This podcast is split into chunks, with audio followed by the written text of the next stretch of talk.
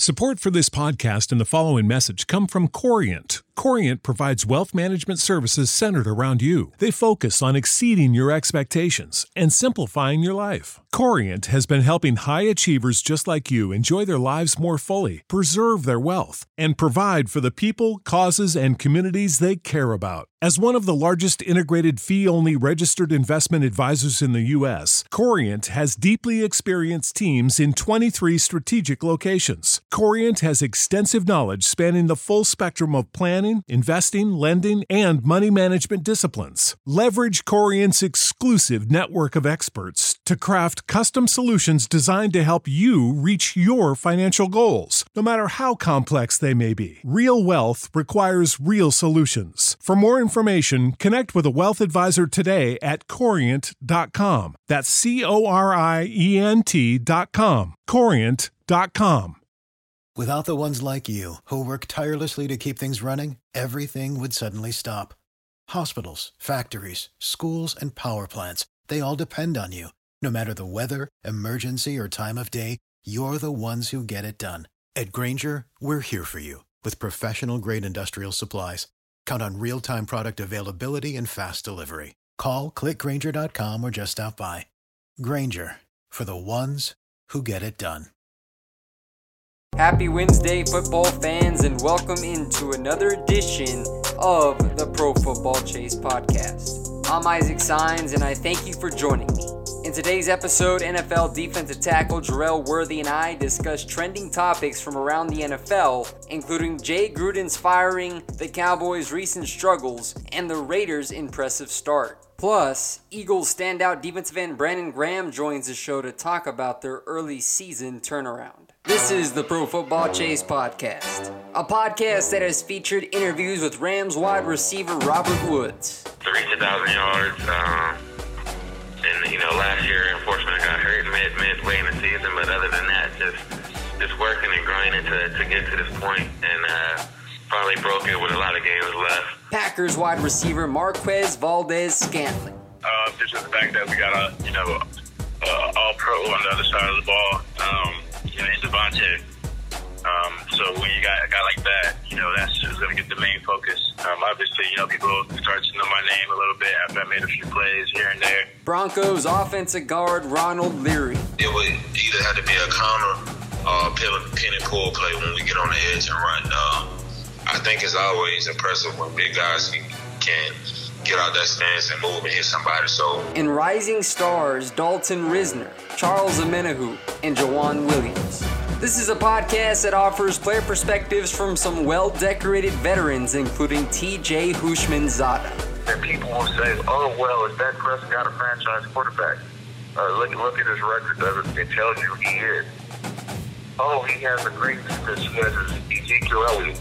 You tell me a quarterback in the entire NFL that's not Tom Brady that does more with less. Game previews, recaps, and analysis. Turn the volume up. The chase is on, and the chase is live.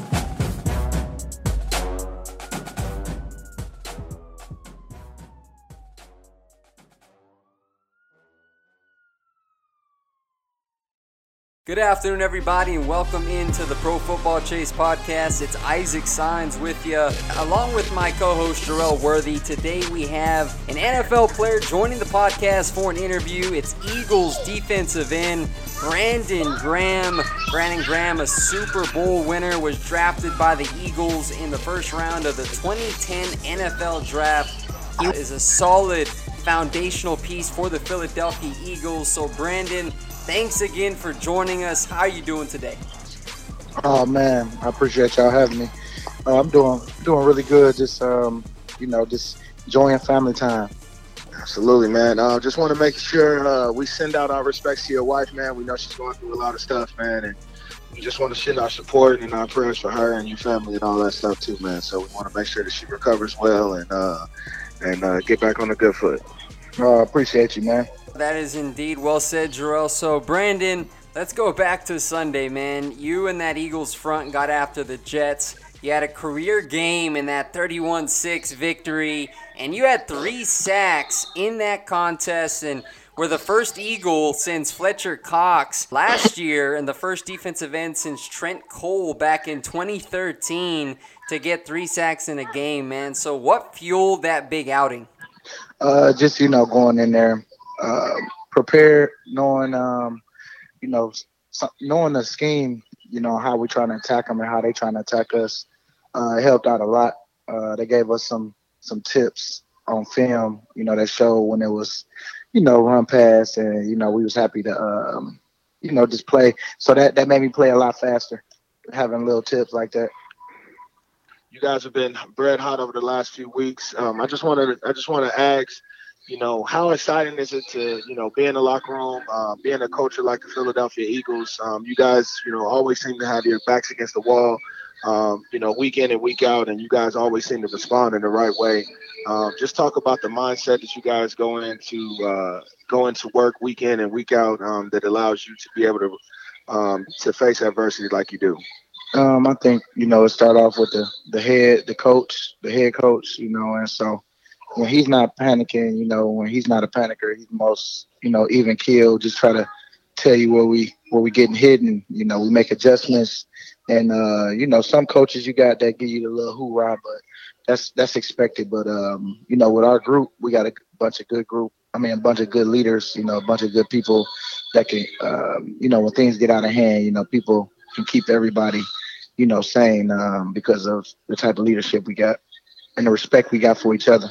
Take me back to that Thursday night game against Green Bay. That was a huge sway victory for your team.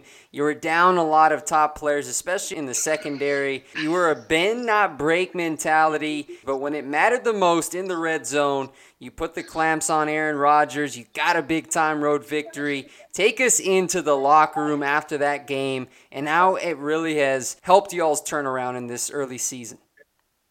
Uh, well, you know, halftime, you know, we go into the locker room, you know, things ain't going like you wanted to go.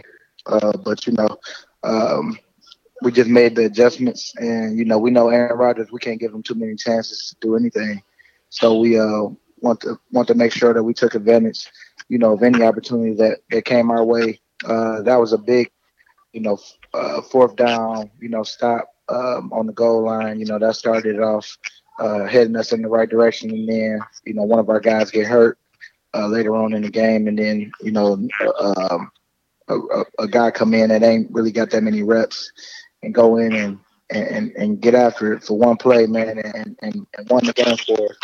It just, you know, shows you the depth that we got and, um, you know, how, how good of a, a team, uh, full team that we have um, when we could just throw guys out there and, you know, they, they end up making plays for us.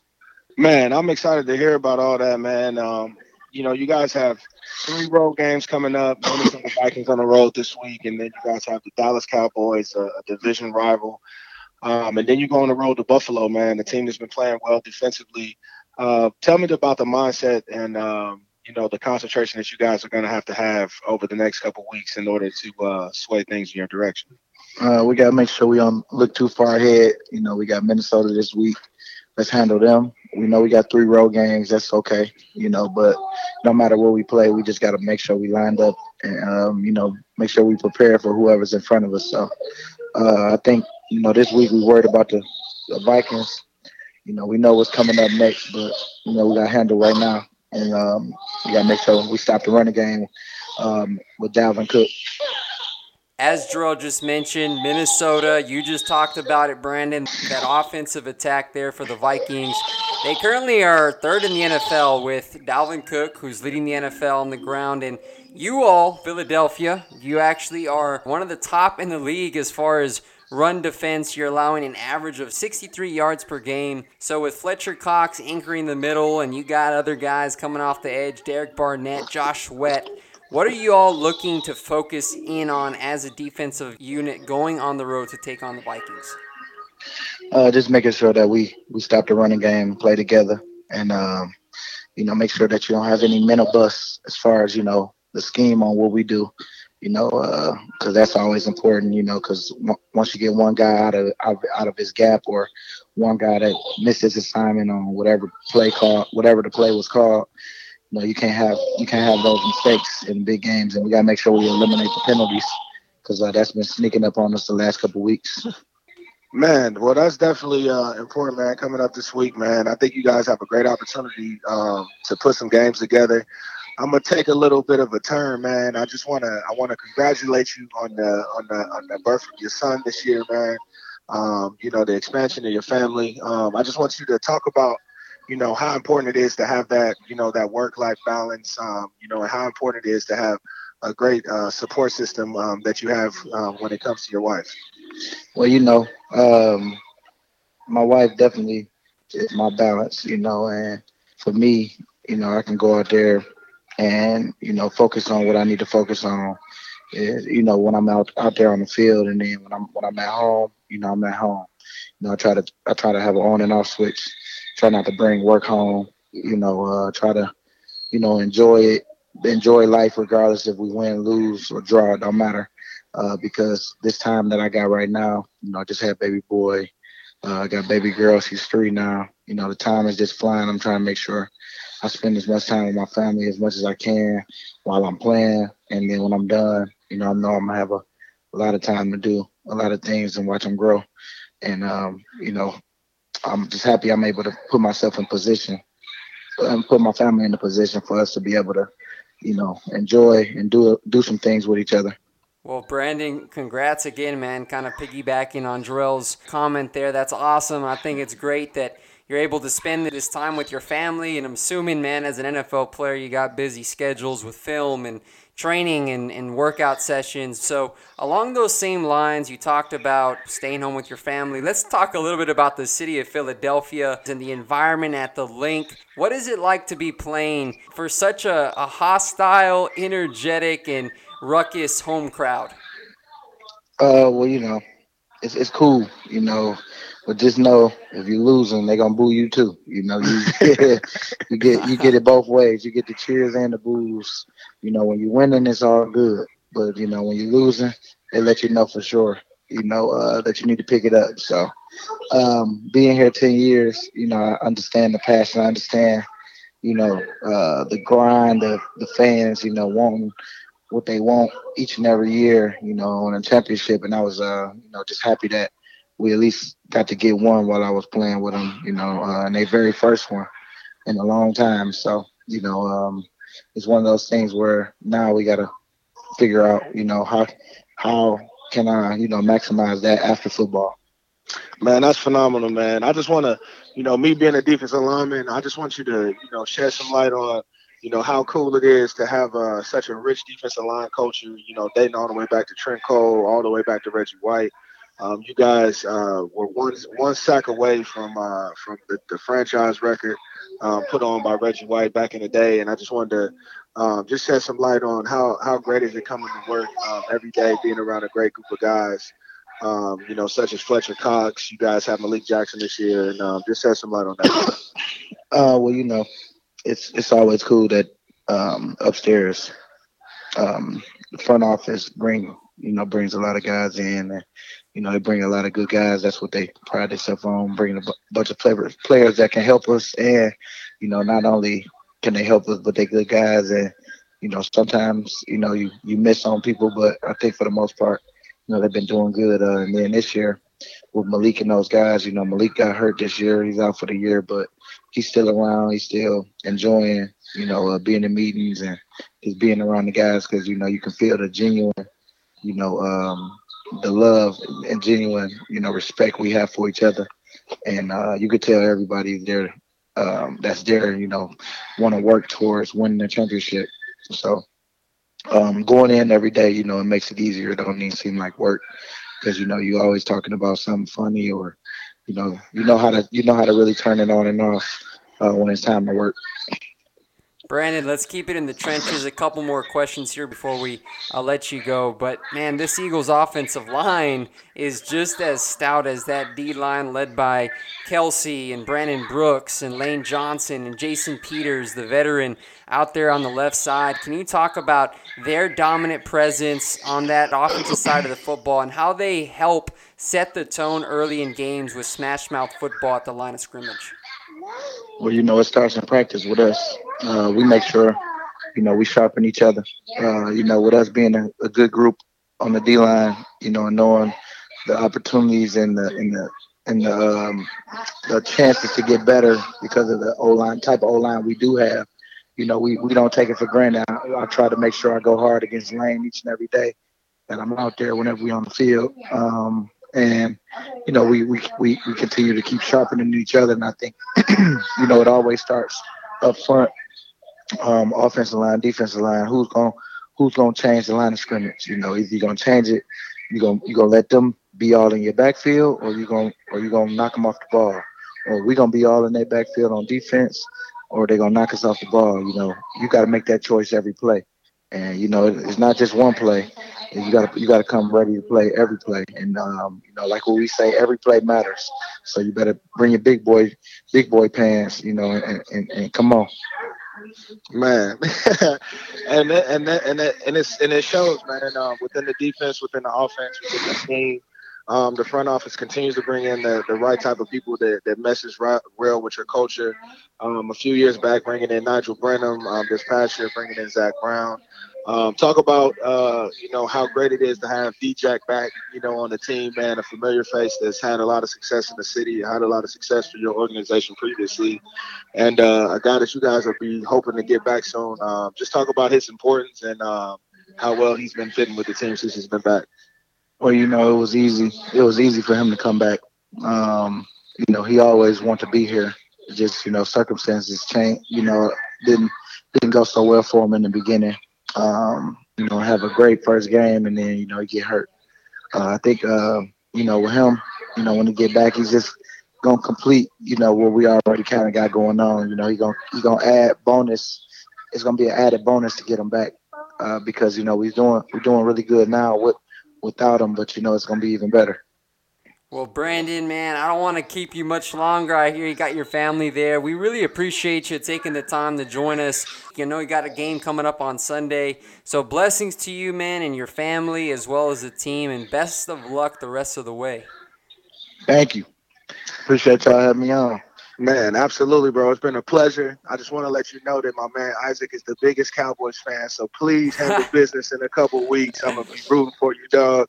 I'm always rooting against those boys. Uh, so at the end of the day, enjoy these next couple weeks, man. Um, you know, continue to stay blessed, man, and stay healthy. And uh, we appreciate you having being on. Uh, I appreciate you, man. And uh, y'all boys, you know, you see what happened when y'all play somebody, man. Oh, it man. ain't that easy. hey, hey, man, I'm about to make sure that this part is off the podcast, bro. You, you have no clue how worried I am about that game in a couple weeks, man. You're, you're always gonna be a good one though, because you know they they get riled up for us. I appreciate you taking the time, man. Have a good rest of the afternoon.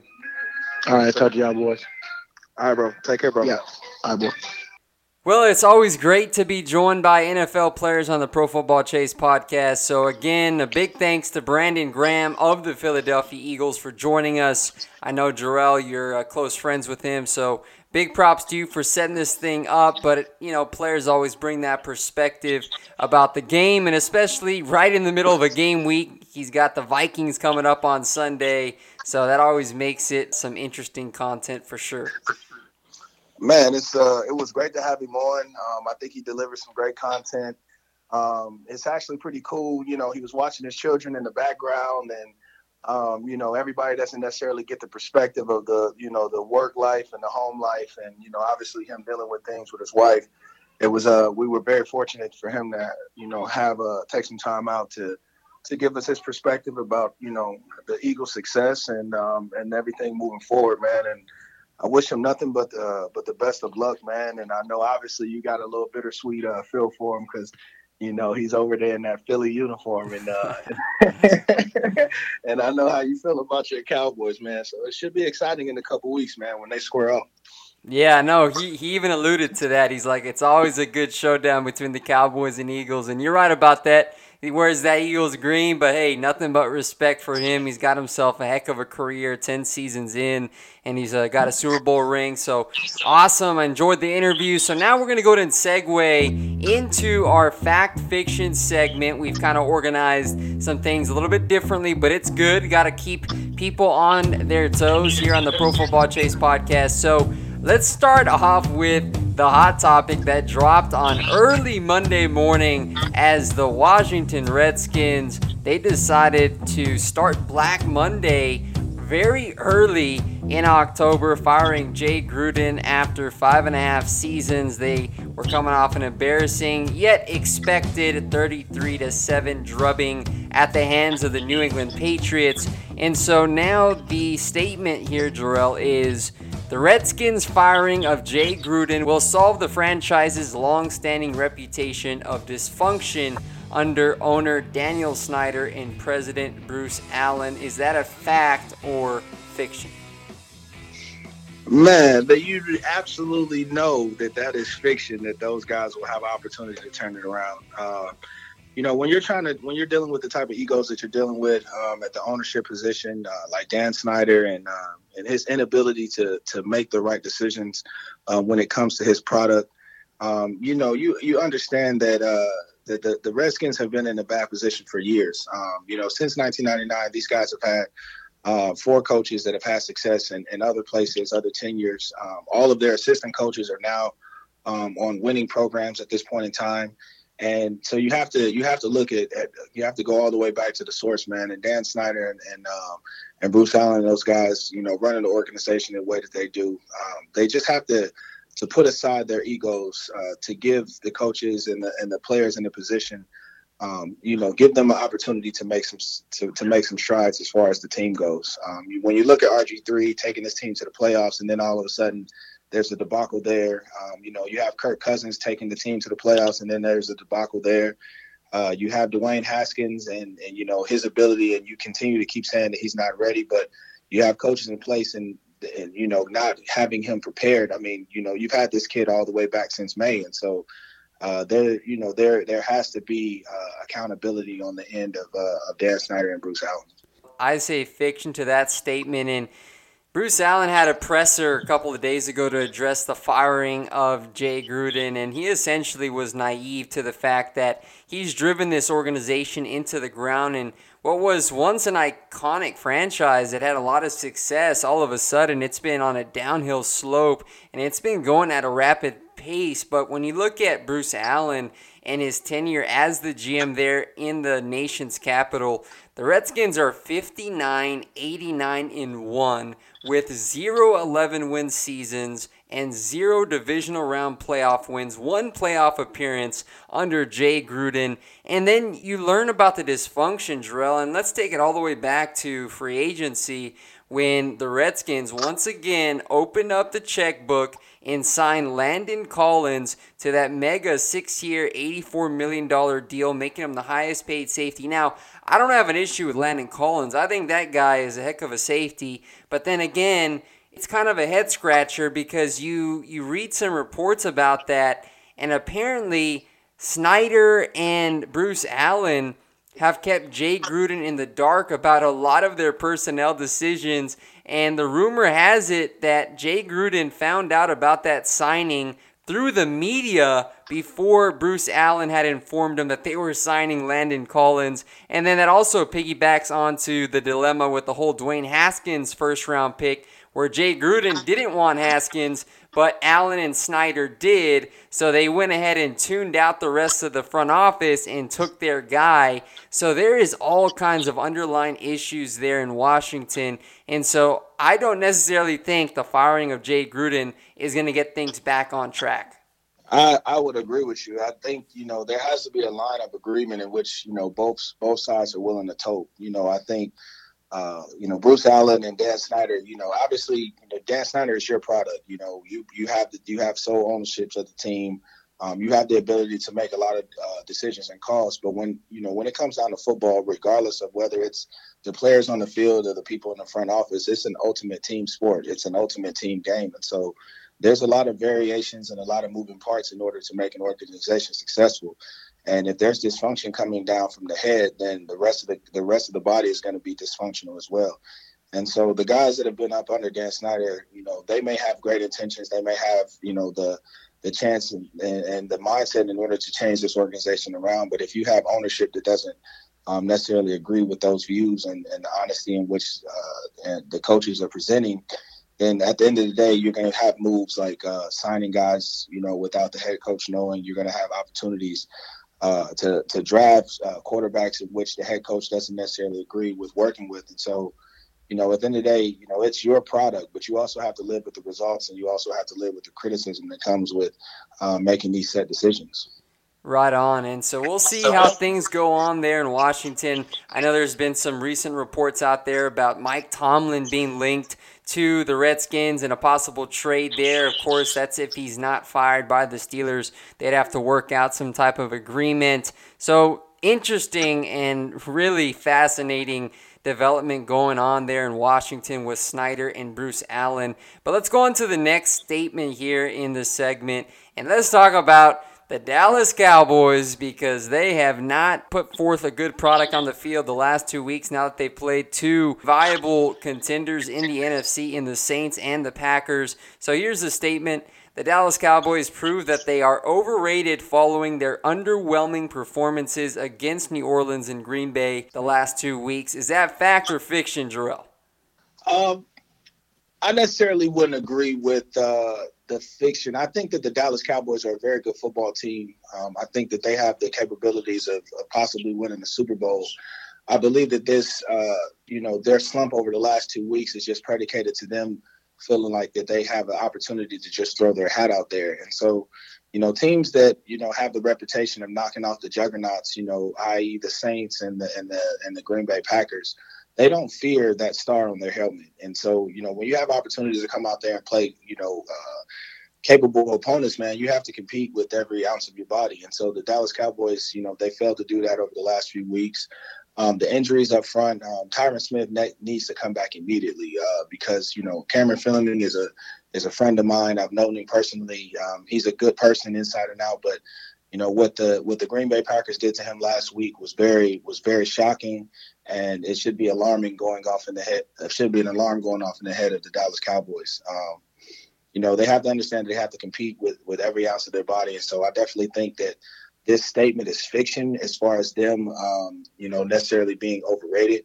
But I think that the Dallas Cowboys have to wake up and understand that they uh, they have a potential to do something special, unless, unless they get it together.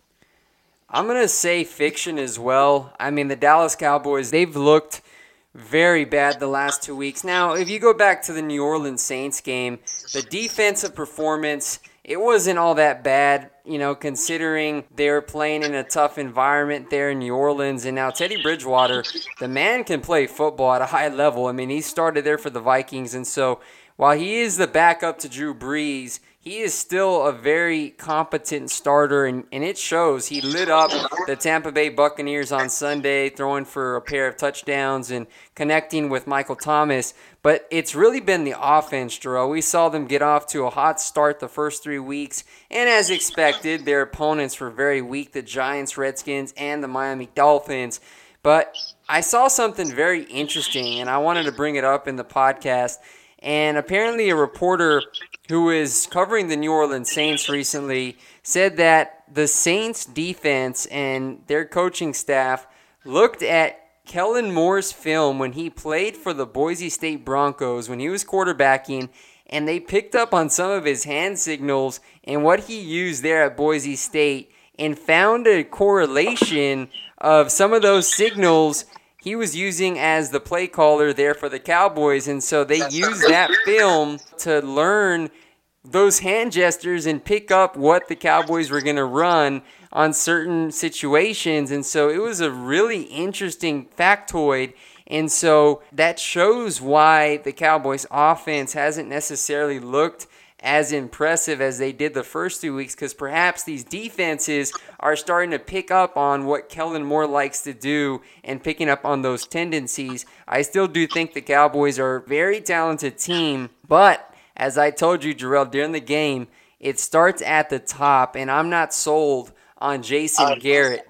So that's my opinion. I think there's plenty of football left. Obviously, we're just through five weeks of play, entering week six. So the season's still out there to get, but it could get really ugly very soon if this Cowboys team doesn't flip that switch on and Garrett gets his coaching staff and this team back where they need to be.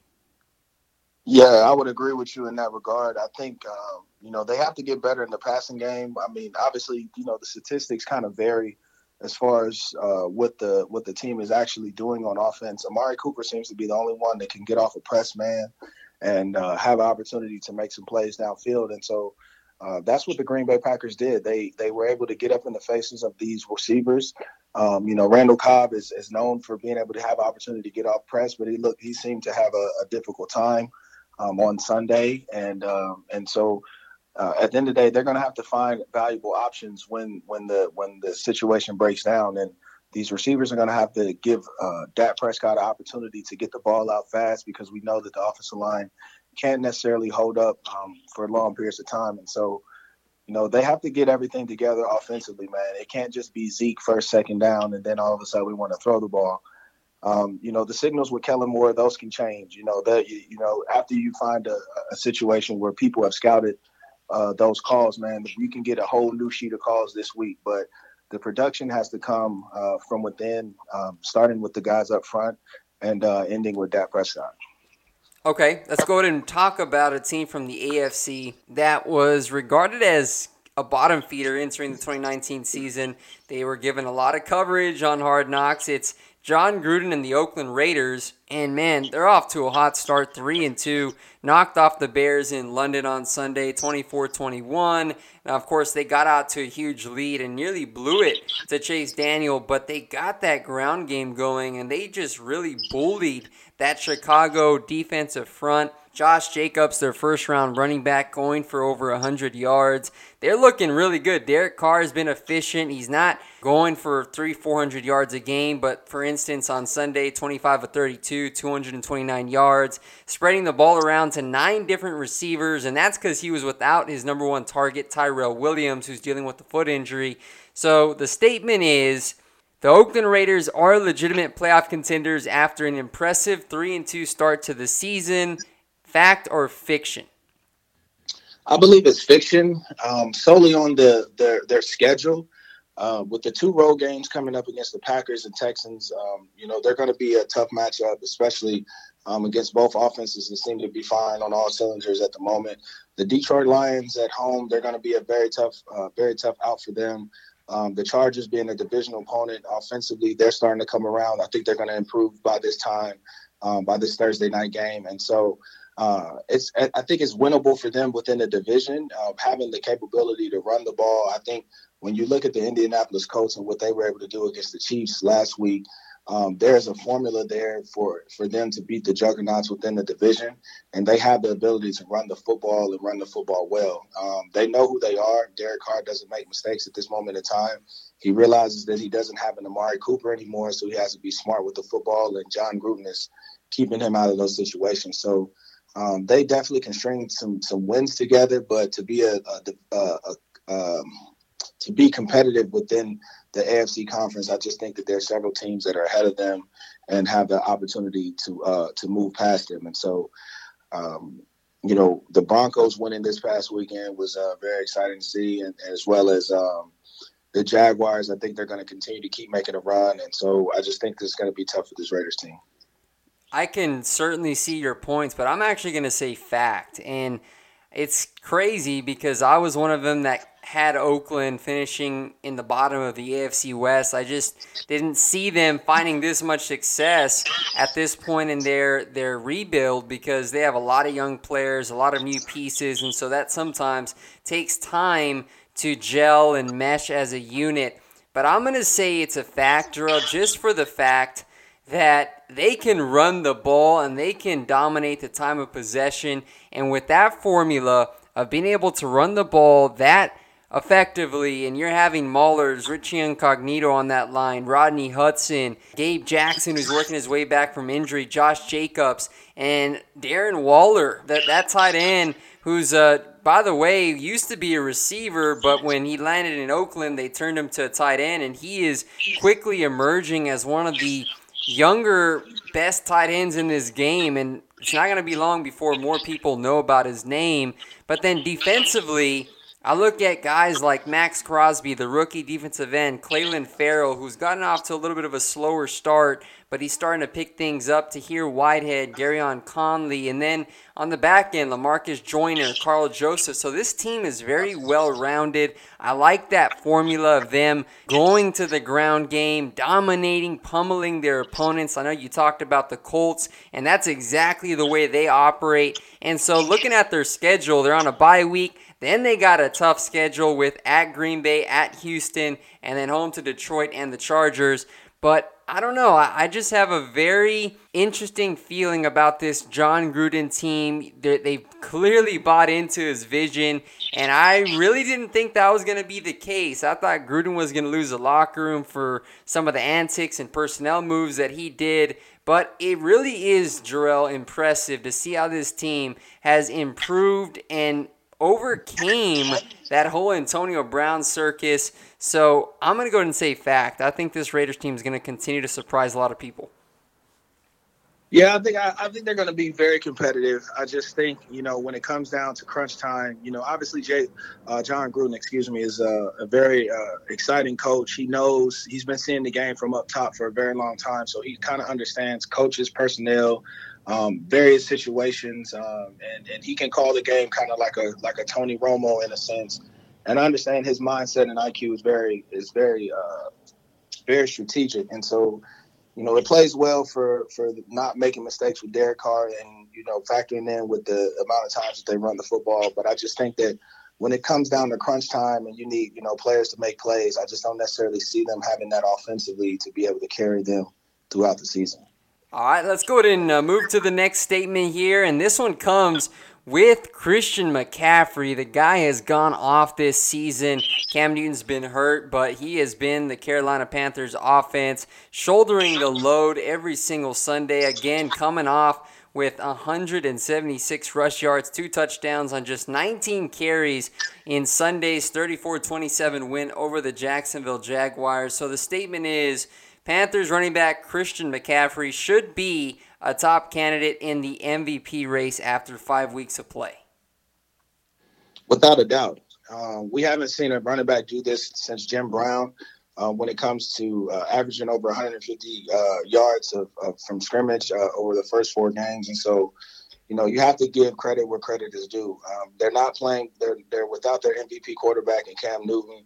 Um, he was struggling even before uh, this, even when he was under, you know, at the helm as far as the quarterback goes. But uh, you know, he's giving confidence to this guy, Kyle Allen. Uh, this Kyle Allen continues to not make any mistakes, and the defense is playing lights out, man. And so when you have a guy that continues to keep uh, shouldering the load week in and week out, and uh, this is what we were expecting to see in Le'Veon Bell when it comes to um, trend setting a, a, team and taking a team and, and um, giving and fueling them throughout the year. And so, you know, it's it's very it's very uh, encouraging and inspiring inspiring to be able to see Christian McCaffrey uh, do that for this Panthers team. So I would definitely say fact uh, for the MVP candidacy.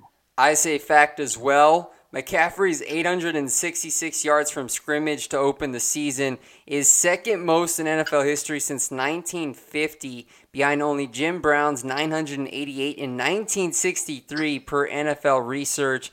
He's doing some crazy things. Now, it's worth noting that the last non quarterback to win the NFL MVP award was Adrian Peterson in 2012 with his 2,097 yard rushing season. So, the guy, we all remember when AP was in his prime, the guy was oh, superb, oh man. He was dominant. So, we'll see if Christian McCaffrey can break the mold. But right now, I agree with you. I do think he should be mentioned as the number one candidate in the MVP race. So let's go ahead and move to the final fact fiction segment before we get into our week six game picks. And this comes in San Francisco, the 49ers, they're coming off an absolute massacre over the Cleveland Browns on Monday Night Football. 31 to 3. Kyle Shanahan looks like he's got his team rolling and firing on all cylinders. So the statement is the San Francisco 49ers are the best team in the NFC after improving to 4 0.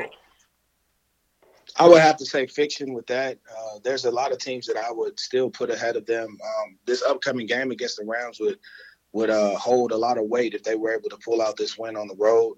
Uh, I also would have to give it to the Seahawks in the way that Russell Wilson continues to play in his MVP like season, um, as well as the Green Bay Packers. I think with them having the defense finally, uh, and with the way and way that Aaron Rodgers is playing, and and um, having Aaron Jones, you know, come out the backfield and, and, contribute the way he did last week against a good defensive defense in Dallas and the Dallas Cowboys, I think that all three of those teams have opportunities to uh, to be at the top of the NFC, and so with that being said, the 49ers have the formula in, in, order to get there. They do have the defensive line play with all those first round picks up front. They're playing phenomenal um, as far as the defense is, is, is concerned. I think uh, we still need to see more out of Jimmy Garoppolo. The running game has been spectacular with Breida and, and Tev- Tevin Coleman. Um, but I'm not I'm not necessarily sold on uh, Jimmy Garoppolo just yet. Like if he can have that type of impact that he had last year, when he's uh, when he's when he's strung together those those five six wins before uh, and and being undefeated before an injury, I think that the 49ers definitely have a shot to do that. But until I see that that type of Jimmy Garoppolo performance, um, I don't think that they will be uh, the top of the NFC um, at the at year's end. They'll be in the mix, but I don't necessarily think they'll be at the top. I'll oppose you. I say fact. I'm convinced with this Niners team. I understand. I look at the Seahawks, the, the, Saints, the Green Bay Packers. Those are some, and even the Eagles. I look at those teams and I say those those teams are true contenders. And it's hard because you look at the Niners, and the big argument against them right now is who they play. The soft schedule. We saw them come out and beat Tampa Bay 31 17 in week one. Then they beat an underwhelming Bengals squad 41 17 beat Pittsburgh and Mason Rudolph 24 20 despite turning the ball over five times, and then crushed Cleveland on Monday Night Football. But I'm convinced, Jerel, solely because of this defense. I mean, they are a terror and they go and get after opposing quarterbacks. They're fourth right now in total offense. And so you mentioned their run game. They're first in the NFL. They're still without Joe Staley, who they're going to get back from injury later in the season. But then let's go back to this defense. They're second in the NFL in total defense, second in pass defense, and fifth in run defense. And look at that front seven led by DeForest Buckner, Arik Armstead, and then you got Nick Bosa, who had a coming out party on Monday night. Kwon Alexander, who you played with there in Tampa Bay. Of course, he was out with that ACL injury for a while. And then Richard Sherman anchoring the secondary. So they have that formula to come at you, get after the passer with that pass rush, and then they're going to get back their other starting corner, Ahkello Witherspoon, who's out with an injury. So they'll be getting some reinforcements there. But Kyle Shanahan, I think he's starting to show everybody in the rest of the NFL the type of offensive wizard he is because with that zone run scheme, it sets up a lot of stuff down the field with play action. And I understand Jimmy Garoppolo he hasn't had to do much. He's just kind of had to manage the game, make a 10 yard pass there, 15 yard pass there. And most of those passes, his receivers are wide open George Kittle, Marquise Goodwin. But that, you got to credit to Kyle Shanahan and his scheme. And so I, I really do believe this Niners team is the real deal thus making them the best team in the NFC right now. Again, they got the Rams on Sunday at the Coliseum. That's going to be a fun game to watch to see how this defense responds against Jared Goff and Sean McVay. But right now, I give the Niners a top spot in the NFC. Yeah, man. Four four weeks have they they've definitely been impressive. Um, this week is definitely gonna uh, have a, a, lot to say. So as far as um, facing a divisional opponent as well as uh, you know a team that that you know that have uh, the NFC runner uh, NFC champs from last year, and so it'll be very interesting to see how they hold their own as far as, as, far as being on the road. Um, I think that Aaron Donald's going to have opportunity to make some big plays against this team, and uh, and, uh, and you know even with uh, even with the blowout, man, um, Cleveland had some opportunities to get back there against Jimmy Garoppolo, and they uh, they had some opportunities to make some plays. If um, if the Rams can play better up front than than the Cleveland Browns did last year, um, last week, as far as the running game goes, then I don't. I, I think that the Rams will have a lot of uh, a lot to say. So a lot to say this week as far as uh, that matchup. It's definitely going to be a fun one to watch and one that we will be giving our picks here. And we're going to go and get started with those Game Six picks, Joe. We're going to get rolling here as we also get to some fan questions to end the show. So First matchup of week number six. I think this is going to be a very lopsided game. We got the Giants going on the road to take on the Patriots on Thursday Night Football. Daniel Jones, he's going to be without Saquon Barkley. Sterling Shepard, Evan Engram is unlikely to play with an MCL sprain. They are going to be down a ton of their top offensive weapons. Give me the Patriots 34 to 10 at home. I look for Tom Brady, Bill Belichick. I know it's a short week, but they're going to go out there. They're going to put on a clinic in front of their home fans. Yes, sir. I would have to agree with you. Um, you know, Belichick coming off a short week. Um, you know that the Giants are going to do things very simplistic for this uh, for this offense coming up this week, and so I think that the Patriots have every opportunity to take advantage of it. And so, I have the Patriots winning 38 to 13. I have them dominating, but I do have Daniel Jones getting a, a few uh, a few scoring drives in there. Yeah, it'll be fun. This will be the first time I get to watch Daniel Jones on national TV because I haven't been able to get those Giants games. So I'm looking forward to seeing him and how he handles a tough defense, the Patriots, who, by the way, are number one in the NFL in total defense. So he's going to have his hands full going up against New England. Now, the next game here on the docket Panthers at Buccaneers. This one's in London. This is a 9:30 a.m. Eastern Time start for us in the States. I'm actually going to roll with Tampa Bay. I know Carolina's on a little bit of a run with Kyle Allen and Christian McCaffrey. We talked about how outstanding he's been this season.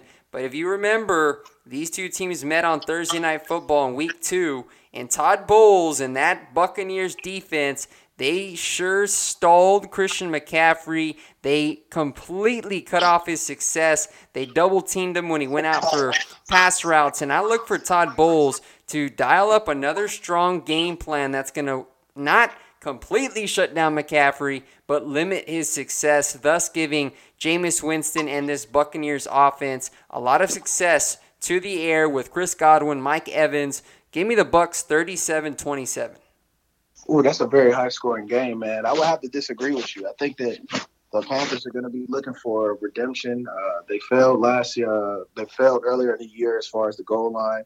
I think this team is going to be ramped up. The, the positive for that is the fact that they're in London and not in Tampa, dealing with uh, the stress of having a road, um, a, a, road, uh, a road team as far as the crowd and all that stuff goes. And so, I think that the Panthers are going to have an opportunity to win this game. I think they're going to win this game at, at a score of 27 to 24. I think it's going to be a very close game like it was before. Um, but I, I do think Christian McCaffrey finds ways to impact the game. It might not necessarily be high as far as the the yards uh, per play or or yards from the scrimmage, but I think that he finds a way to get in the end zone at least two or three times. All right, now we got the Tankathon game, Jerel. Redskins at the Dolphins. Which team is gonna get their first win of the season? This one is in Miami. I give it to the Redskins, 17 to 13. But I really do think this game's gonna be a snoozer yet a fun one and entertaining. I, I almost feel like fans from these teams, they're going to want their team to lose to ensure the higher draft slot come April. But give me the skins 17 13. Um, I too have the skins, but I have them winning at a total of 13 to 10. Um, I would love to see uh, Adrian Peterson have opportunity to really run the ball, and I think that it's a shame that he's kind of like wielding away out there in, in, DC when he could have opportunity to be with um, you know, some type of franchise competing for a championship. I think that his career has earned that. But um, with the Redskins, man, I think that they, uh, I think they're going to take this one 13 to 10. Um, I don't necessarily think that anybody's going to be there. Everybody's going to be relaxing, doing something else. yeah, I agree with that one. Now we got a couple of good games coming up, Jerel. Eagles at Vikings. We just talked to Brandon Graham, and he was talking about that Minnesota rushing attack with Dalvin Cook. This is going to be in Minnesota, but I'm going to take the Eagles to win this one. As much as it hurts my soul to go with the green, I just feel like this team's rolling right now. Doug Pederson and his offensive game plan is going to be the difference. That Philly front seven, those are some bad dudes. Fletcher Cox in the middle. I think they're going to shut down Dalvin Cook, which is going to force Kirk Cousins to go to the air. We've seen him. He, of course, had a big game against the Giants last week, but New York secondary, they are discombobulated, not looking too good. I look for Philadelphia to get after Cousins, get a couple of turnovers, and then have Jordan Howard dominate the ground game along with Miles Sanders and uh, get Alshon Jeffery involved in the pass game. So give me the Eagles 24 21 in a tight one. Um, I personally, uh, I personally have the uh, the Eagles winning this one as well. Um, but I have them winning in a score of 31 um, to 27. I think that it's going to be a high scoring game. I think that both defensive lines up front are going to try to establish shutting down the run. And um, I think that last week, you know, the Minnesota Vikings gained some confidence in, in what they are capable of doing offensively. Um, you know, you had a, a, chance to rub shoulders and uh, kind of get into good graces now. So you have opportunity to kind of right the ship this week, and I think that the I think Kirk Cousins and the receivers that he has are going to get be on the same page. Um, but I don't necessarily think it's going to uh, lead to a win. So I have them uh, have the Eagles winning 31 to 27. Okay, both riding with the Eagles this week. Now another good one here on the game slate. The Texans at the Kansas City Chiefs. The Chiefs are injury plagued. They lost a lot of players on Sunday night in that Colts game. Patrick Mahomes looked a little hobbled with that ankle injury. They're playing at home at Arrowhead Stadium. Coming in is Deshaun Watson and that hot Texans offense, Will Fuller. This is going to be a shootout, in my opinion. So I'm still going to give the slight edge to Kansas City, the home squad. Give me Patrick Mahomes, 38 to 34 over the Texans. Uh, I'll have to disagree with you, man. I think that the Texans are rolling um, at this point in time. Uh, the the Indianapolis coach, man, really opened up the blueprint as far as how to beat the the, uh, the Chiefs, and so you know, J.J. Watt and, and Whitney Mercilus are going to be licking their chops in order to get back there to Mahomes to see if he can still be as agile as he wants to be. And so, I technically um, I have the, the, the the Texans coming in and winning at a score of thirty to uh, to twenty four. I think it's going to be a shootout, but I think Deshaun Watson and what he's able to do and um, the inability for the uh, for the Chiefs to really stop anybody offensively other than um, uh, other than really last week, I think that uh, that they're going to have opportunity um, to take advantage of, of, the Chiefs in the passing game. So I have them winning a score of 30 to 24. All right, Saints at Jaguars. Will the Minshew mania continue taking on a rolling Saints squad Jerel? Who do you have taking this one? Man, this is gonna be a this is gonna be a very tough game and a very close game. But I, I, I actually have the Jaguars uh, beating the Saints a score of 17 to 14. I think that the, the, the Jaguars are going to do everything in their power to run the football as many times as possible and to get uh, third down situations where Minshew could either use his legs or his arms in order to, to keep the chains rolling. Um, I think that they're, they're, they play a lot better at home and uh, they're about due for a, a, substantial win. So I have them, the Jags winning uh, 17 to 14. I too am going with the Jaguars in this one, 26 to 21. At the end of the day, Gardner Minshew, the first couple performances, I was like, okay, this guy is a six round pick, give it time. But he is lighting defenses up on the regular and going up against New Orleans and Marshon Lattimore, he has been playing some sensational football, locking down opposing teams' number one wideout. So I look for him to go at DJ Chark who's been having himself a nice season in Jacksonville. But when it comes down to it, I like Jacksonville's defense to somehow find a way to limit Teddy Bridgewater and Alvin Kamara. Gardner Minshew makes some big time throws. Give me the Jags 26 21. So we'll go to the next game here Seahawks at the Browns. Will the Browns rebound, Jerel, or will the Seahawks and Russell Wilson go in and take another win? I think I actually look for the Browns to rebound at home uh, this week. I know that they're going to get really high up for the Seahawks coming in. Um, they understand what's at stake. They understand, you know, uh, that this is their season. This win, this this game right here, because they definitely can't fall to two and four, and um, and think that they have an opportunity to get back into the to the AFC race. And um, you know, they have opportunity as far as within their division, but I don't necessarily think that they have an opportunity as far as the conference goes. And so um, they they need to they need this win in order to really uh, to really gain some traction for their season. So I uh, I have the Cleveland Browns winning um, 28 uh, to 27. I have the Hawks taking this one on the road 27-20. I know the Browns they're inconsistent roller coaster offense right now. We saw them go off against Baltimore and then absolutely get shut down against San Francisco. So it's going to help them that they're at home. But Russell Wilson, he is playing at another level right now. He's the difference, completing some throws down the field late in this game to give the Hawks a narrow 27 20 victory over the Cleveland Browns. Next game, Bengals at Ravens. I think the Ravens are going to have this one rather easily against a reeling Bengals squad that is has a lot of holes on that roster, especially the offensive line. Look for Baltimore's D line to expose that weakness. Give me the Ravens big 31 13 in a game that Lamar Jackson gets back to some success in the pass game. Yeah, I have them dominating the Bengals in a score 28 to 3. Um, but Lamar Jackson has to pick it up. Three interceptions last week is not going to get it done uh, for this team offensively. Uh, luckily, the Bengals uh, secondary isn't really is, isn't really good, even though they have two of my Michigan State buddies over there. So they're gonna have to pick it up this week, man, and um, and do better in the secondary. But I th- but I think that uh, Lamar Jackson is to find some success through the passing game, and so I have them winning 28 to 3. Now we got another big time NFC clash. We talked a little bit about it earlier in the podcast.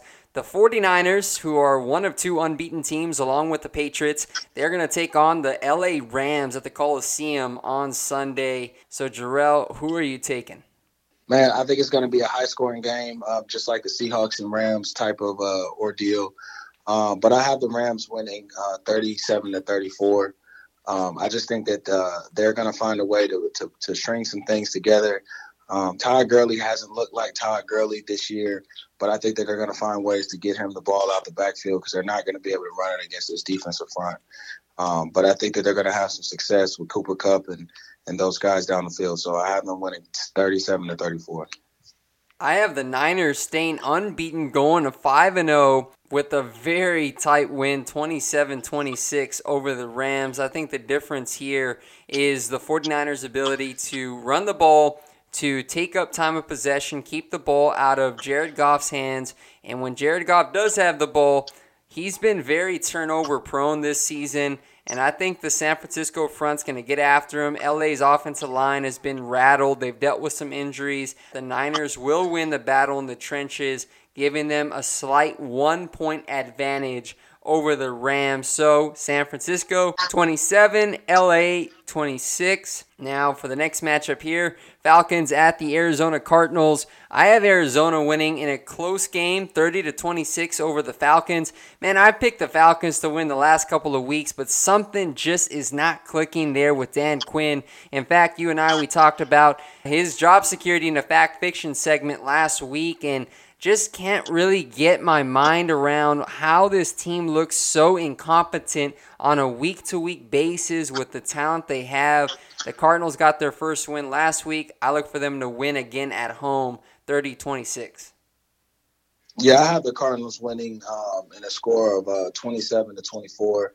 Um, I think that uh, the, Fal- the Falcons are going to have to make changes after this game, especially losing to a one and one three and one team. So um, I have the Cardinals uh, getting another win, uh, stringing together uh, back-to-back wins, 27-24. Uh, now, America's game of the week with America's team. The Cowboys taking on the winless New York Jets, who are going to get Sam Darnold back, who was out for the last three games with mono. This is 4:25 p.m. Eastern Time start. Now, I'm not going to lie to you, Jerel. I'm kind of concerned about this game because the Jets, I know they haven't looked very good, but they've been playing with Luke Falk, who's a third string quarterback. They get their starter back. This is going to be close. I still have Dallas winning 24 20 over the Jets, but I do think that this Jets defense, led by Jamal Adams, looks like they may be able to get CJ Mosley back in the lineup, who's been out since week one. This is going to be a tight game, and I really do think Le'Veon Bell is going to have some success on the ground, considering how the Dallas defense has struggled stopping the run. But I think at the end, Dallas somehow overcomes some adversity on the road and they get the win 24 20. Uh, well, I got Dallas dominating 30 to 17. Um, I think they're going to right the ship and get back on track. Um, I think the Sam Darnold coming back is cool, but I don't necessarily believe in him um, wholeheartedly to beat a good Dallas defense. So. All right, now we got three games left. We'll run through here and get to the fan question. So, Titans at Broncos. Give me the Broncos 21 17. Joe Flacco's looked pretty good. And Titans, they just really don't have a whole lot of explosiveness with Mariota under center. Denver gets another win. I do. I agree with you. I think that the Broncos are going to uh, put put together back to back wins. I just don't necessarily believe in this Titans offense, um, and I think that the Broncos have opportunity um, to stack a, uh, some success of what they did last week. But I have I have the Broncos winning a score of uh, twenty to ten. Okay. Now for the primetime matchups, Jerel Steelers at Chargers. The Steelers are going to be using Devlin Hodges, a third string quarterback, going up against an LA team that hasn't looked very good this season. I give the Chargers the edge 28 17 in prime time. The Steelers defense is still pretty talented, but I look for Philip Rivers to have a bounce back game here, so they'll take the win on Sunday night. I would agree with you. I have uh, I have the Chargers um, two winning um, in a score of 28 to 13. I think that the defense is going to be competitive. They might even get a couple turnovers off Philip Rivers, but um, the Chargers offense is going to find some stride over these next couple weeks. Now the Monday night game, which I'm really looking forward to watching. I'm sure you are too, Jerel. It's going to be an NFC North clash. The Lions taking on the Packers in Green Bay. This is going to be a tight one, and I'm actually going to go with the underdog. Give me the Detroit Lions to win this one 27 24. I think they go in there, they dominate the ground game with Kerryon Johnson. We know Green Bay has struggled to stop the run. This is where Detroit will be able to go in and make their money. Plus Matt Stafford, Kenny Golladay, Marvin Jones. That offense has looked very good, and in that defense as well. So Matt Patricia, I'm sure, will craft a defensive game plan that's going to slow down Aaron Rodgers in that attack. Another big question mark is if Davante Adams is going to be available. If he is, then I think that helps Green Bay, obviously, but if he doesn't, that's a big time loss for them. But, anyways, give me Detroit by three, 27 24. Man, you got to be kidding me. No, I'm just joking. But look, I think that the Packers. I think the Packers are going to have opportunity to dominate at home. Um, they built a lot of confidence coming off, coming from Dallas. Um, this defense is looking really great. Uh, they uh, and if they can have opportunity to get Davante Adams back, I think they're going to be even better. And so, um, I have the Packers dominating these guys uh, coming up this week um, in a score of 34 to 10. I think that they're going to be feeling it. Um, it's going to be prime time at Lambeau, and it's going to have op- uh, opportunity for for Rodgers to put on a big show. And um, his success previously uh, against Detroit all time just speaks for itself. And so I, I have uh, Aaron Rodgers dominating. All right. Now, for the sake of time, we're going to have two answers for a couple of questions. Now, this is something we do weekly starting last week. We like for the fans to send in questions. Got a whole bunch for this week, so I appreciate y'all sending in the questions. We can't get to all of them, unfortunately, but we will continue this throughout the season. So here's one. In your opinion, where should the blame go for the Browns' struggles? Baker Mayfield, their defense, or Freddie Kitchens? Tyler wants to know. So, what's your take on this, Jerel? Um, I wouldn't necessarily say uh, Baker Mayfield, but I think collectively, man, their offensive line, Baker Mayfield, and um, and their inability to be consistent uh, as far as the receiving game goes. Uh, I think that is what really plays a part. I think their defense is being competitive. They're they're they're causing situations for them uh, to have some success, but you know, ultimately, man, when you have you know a team going three and out, three and out, or interception, or fumble, or or just kind of uh, blows uh, to your adversity. I mean, to your your mental man, it's very it's kind of hard to kind of keep opposing offenses out the end zone. I think their defense has been competitive all year, and um, they will continue to keep getting better. They have the superstars on that side uh, to be able to make a lot of plays. Um, I just think that Baker Mayfield, um, his inability to see over big guys has played a part, as well as uh, the inconsistency uh, with with receivers, as well as um, as well as the offensive line play as well um, to uh, to to continue with that. My response to this question, I think uh, the blame, you cannot just put it all on one person or one aspect, but a big part of the blame should go to that offensive line.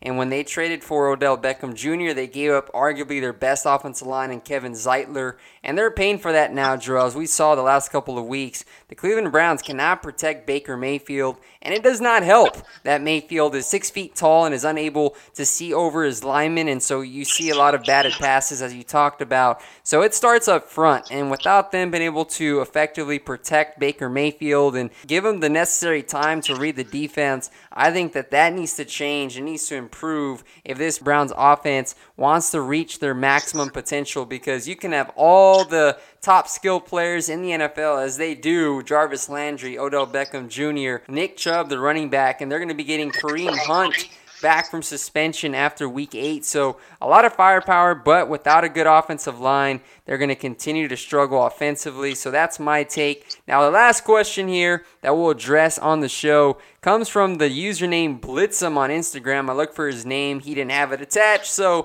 we'll go ahead and say Blitzum. but have you guys heard about the Browns listening to trade offers for Odell Beckham Jr.? I guess there's some rumors out there, and um, I'll go ahead and answer that, and then I'll toss it to you to Jerel. But I actually reached out to some uh, some agents that I am in contact with, and as far as I'm concerned, these are just rumors. The Browns are not listening to trade offers for Odell Beckham Jr. It would actually be kind of naive on their end considering what they gave up to get him. It's still early in the season, but should the Browns make him available, I think there's a couple of landing spots for him, including the New England Patriots, who are always in the market to acquire a high profile receiver. We saw that with Antonio Brown. Obviously, didn't work out. But in the end, I think Odell stays put in Cleveland. That's just my side of, of the take. I don't know how you feel about it, Joel. Yeah, I would agree with you, man. I think the Browns would be foolish to try to move him or or um, to to move on from him so early, man. I mean, I think uh, personally he's uh, he's displayed a good uh, uh had a good display of character. Hasn't been in the media a lot how he, how he used to be in the um, in the Giants uh, organization. Um, comes to work. I think he has you know the ability to continue to keep making plays. The, and you can see that they want to have some success with him by the the, the plethora of plays that they're uh, that they have at their disposal um, when it comes to to their offensive game plan. I mean, you come out the first play and you throw a, a receiver pass down the field. I mean, I mean, obviously you you know who the playmaker is within that offense, and so I think it would be foolish for the Browns to to even consider moving this uh, a type of player like this. Um, I think it would have to be changes within the front office in order for them uh, to have the success that they want. Um, the, the, defensive coordinator and the head coach and offensive coordinator uh, have to be responsible for uh, the flaws in which their teams uh, are displaying right now. And so um, I would start with the front office first before I would even have any opportunity to try to move a guy that's as, as electrifying as him and a guy that's been displaying a, a good, uh, had, had a good display of character so far um, since you've acquired him on the team. Yeah, I, I, agree with that right there. So that's going to do it for today's podcast. I appreciate all the questions y'all sent in. We're going to continue to address these as we move forward. Again, Jerel, thanks for joining the podcast again and looking forward to seeing some awesome football this weekend in both college with the Red River rivalry, along with uh, Sunday and Monday as well in the NFL. So enjoy your weekend, brother. Take care and God bless. Man, likewise, I appreciate every opportunity that I have uh, to be able to talk about the game that I love so much.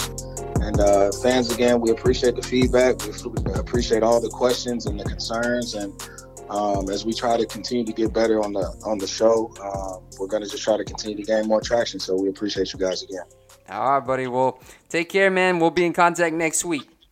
All right, thank you. Prescription products require completion of an online medication consultation with an independent healthcare provider through the LifeMD platform and are only available if prescribed. Subscription required. Individual results may vary. Additional restrictions apply. Read all warnings before using GLP-1s. Side effects may include a risk of thyroid C-cell tumors. Do not use GLP-1s if you or your family have a history of thyroid cancer. If you've struggled for years to lose weight and have given up hope, did you know you can now access GLP-1 prescription medications at trylifemd.com? We're now offering eligible patients online access to GLP 1s, the breakthrough prescription medication that can help you lose body fat and weight. Listen to what people are saying. It's fun to put on jeans that you couldn't get into six months ago. Every morning, I look forward to getting on the scale. For anybody who's struggling with their weight, it's a godsend. And here's the best part your insurance may cover 100% of the cost of your medication. So go to trylifemd.com to have your eligibility checked right now. Get started today at trylifemd.com. That's T R Y L I F E M D.com. When you need mealtime inspiration, it's worth shopping Kroger, where you'll find over 30,000 mouthwatering choices that excite your inner foodie. And no matter what tasty choice you make, you'll enjoy our everyday low prices, plus extra ways to save, like digital coupons worth over $600 each week. You can also save up to $1 off per gallon at the pump with fuel points. More savings and more inspiring flavors make shopping Kroger worth it every time. Kroger, fresh for everyone. Fuel restrictions apply.